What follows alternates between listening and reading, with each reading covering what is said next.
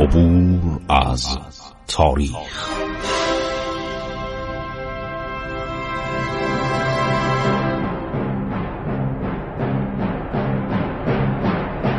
کاری از گروه جوان و اندیشه رادیو جوان.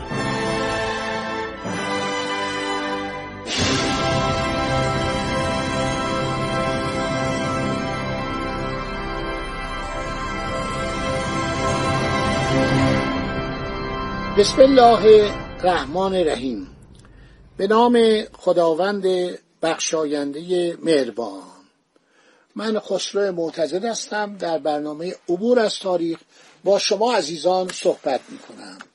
خب گفتیم که شازده حسین علی میرزا فرمانفرما حاکم شیراز بود، بعد شکست خورد قوای او، پسرانش فرار کردند.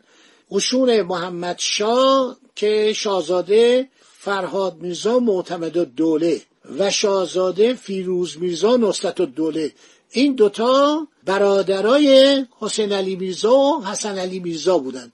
حسین علی میرزا حاکم شیراز بود، حسن علی میرزا شجاع السلطنه حاکم کرمان و بندرعباس و مکران جنوب ایران بود.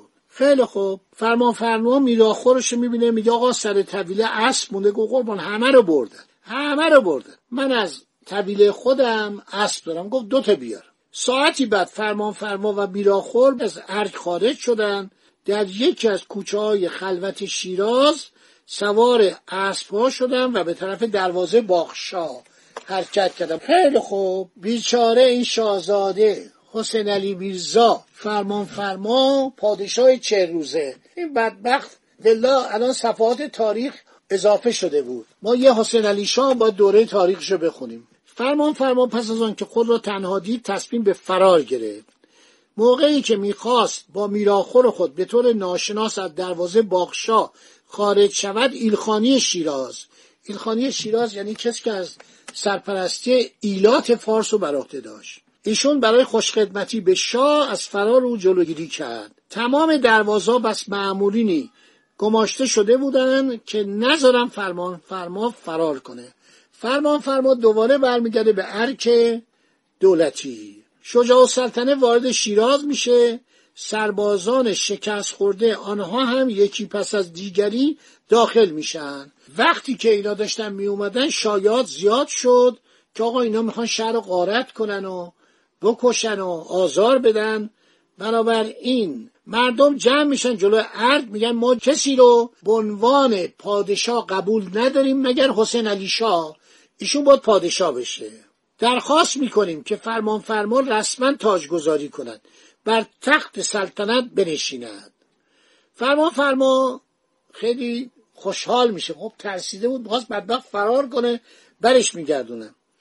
لباس سلطنتی میپوشد، سوار بر اسب از ارگ خارج میشه. مردم دور او را احاطه کرده، با صلوات و فریاد زنده‌باد ایشون را میبرن. عرض شود که در شهر میچرخونن، دوباره برمیگرده به ارگ کریمخانی. بعد میبرنش، یه تختی اونجا داشته، تخت به اصطلاح فرمانروایی، میشینه، یه تاجم بر سرش میزنن.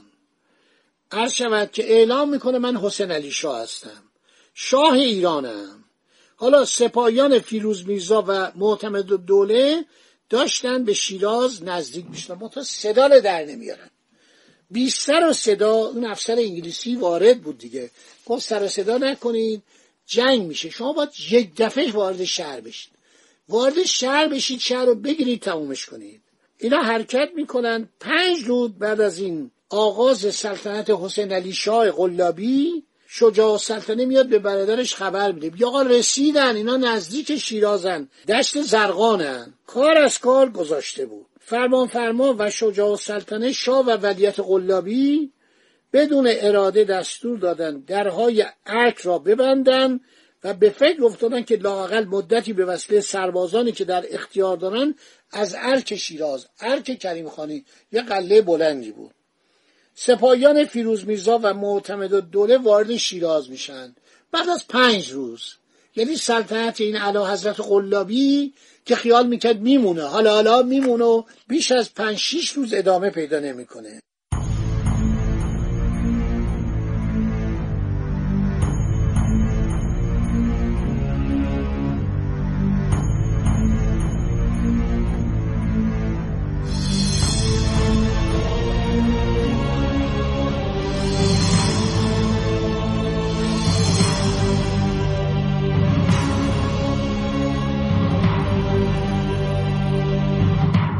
عرض شود که حسن علی شاه یک پیغامی دریافت میکنه از برادراش، برادر ناتنش: اگر در ارگ را باز نکنی آن را با گلوله توپ ویران میکنیم، ولی دیگه زندگیت با خودت، کورت میکنه.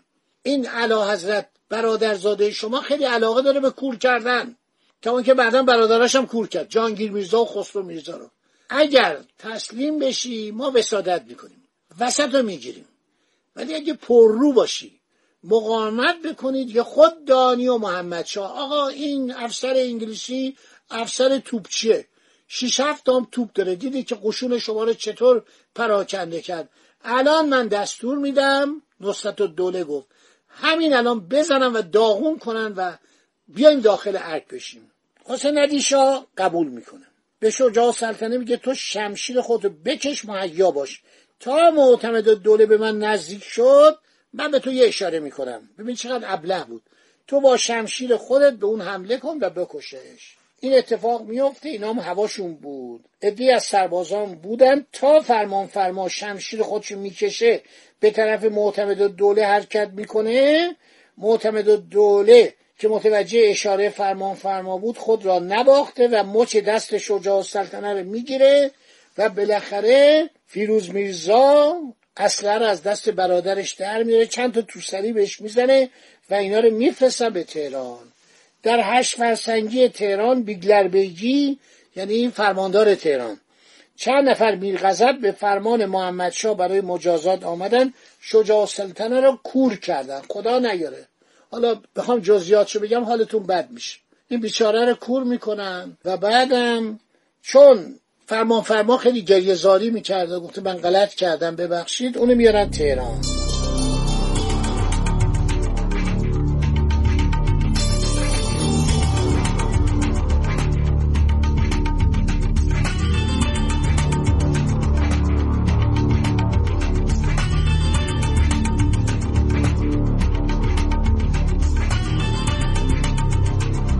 یه نکته یادم رفت بگم، نکته ای که خواستم بگم این که این علی شاه همین که میخواست عرض شود که پادشاه بشه، خیلی آدم ابلهی بود. این بلند میشه عرض شود که میگه منو بفرستید به عثمانی، میره عثمانی، میره عثمانی عرض شود که در اونجا مدتی میمونه و این دیگه حمایتی نمیشد. سنبل خانوم و ضیاء السلطنه و عرض شود که اینایی که خانومهای حرم سرا بودن دیگه در کنارش نبودن و این کودتایی که به نفع این بود به جایی نمیرسه. عرض شود که خازنالدوله همسرش بود، ضیاء السلطنه دختر فتحعلی شاه بود. بالاخره اینا قرآن مر میکنن و محمد شاه اینا میبخشه. بعد از مدتی میگه قربان اجازه بدید من یه سفری به عثمانی بکنم، از اونجا هم برم به اروپا. شاه قبول نمیکنه. این یه روز می‌خواسته فرار کنه به طرف خارج از ایران، همسرانش هم با خودش میبره. فراشا میان اینو میگیرن، هر شب روشو میپوشونن، زنا رو هم برمیگردونن تو قصر گلستان، میبرن مراغه. همین علی شاه ذل السلطان، همون که حاکم تهران بود، اینم ادعای سلطنت میکرد، به نام عادل شاه.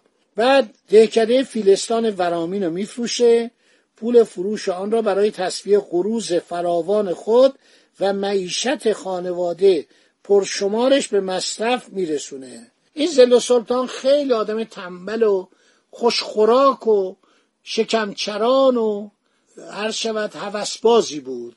بالاخره اونو میفرستن به قلعه اردبیل، قلعه مخوف اردبیل. اینو مهندسای نظامی انگلیسی ساخته بودن. شاهزاده جانگیر میرزا و برادرش خسرو میرزا هم اونجا فرستاده بودن. قائم مقام که اومد گفت آقا اینا کودتاچی ان، اینا رو کور کنین. این کار قائم مقام خوب نبود، تو تاریخ هم از کار قائم مقام بد میگن. بعدم وبالش گرفتش، دو تا جوان نازنین مثلا فکر کنه بیست و دو ساله رو آدم کور کنه و اینا تا آخر عمرشون کور بودن.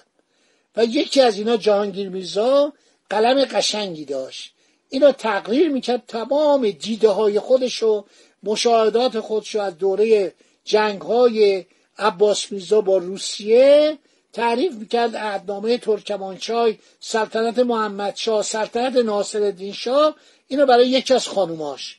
ازدواج هم کرد، بچه دارم شد. مثل یکی از دختراش هم همسر ناصرالدین شاه بود. بعد این کتاب تاریخ نو رو نوشته که این چاپ شده، اخیراً هم تجدید چاپ شد. کتاب خیلی خواندنیه، بخونید، تاریخ نو. خب وقتی که محمد شاه میمیره بعد از چهارده سال سلطنت، دوره کابوس علی شاه تموم میشه، برای که علی شاه فرار کرده بود از زندان اردبیل به عثمانی. اول رفت به خاک روسیه، دولت روسیه زیاد بهش اعتنا نکرد، میره عثمانی، میره شهر بروسه، بعد میره بغداد. عرض شود که شاهزادای ایرانی رو معمولا عثمانی‌ها تو بغداد نگهداری میکردن، نمیذاشتن اینا برن استانبول. بعد میره مکه، حاجی میشه، برمیگرده میره استانبول یا استانبول، بازم بهش محل نمیذارن. بعد علم میشه، میره یه نامه‌ای برای لوی ناپلئون، برادرزاده ناپلئون اول مینویسه. ناپلئون اول اون موقع رئیس جمهور شده بود. چهار سال بعد بعد از کودتای نظامی امپراتور میشه. نامه مینویسه که جریان نامه رو تو برنامه آینده براتون میگم، خیلی خنده داره. درخواست پول و انفیدان و هدایا میکنه و خیلی جالبه. خدا نگهدار شما باد.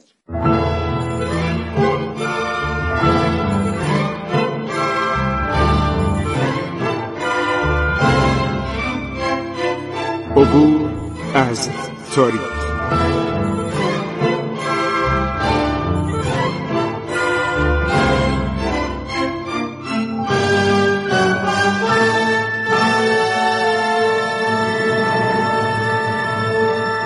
ایران با شکوه، سرگذشت ایران ما به روایت خسرو معتضد.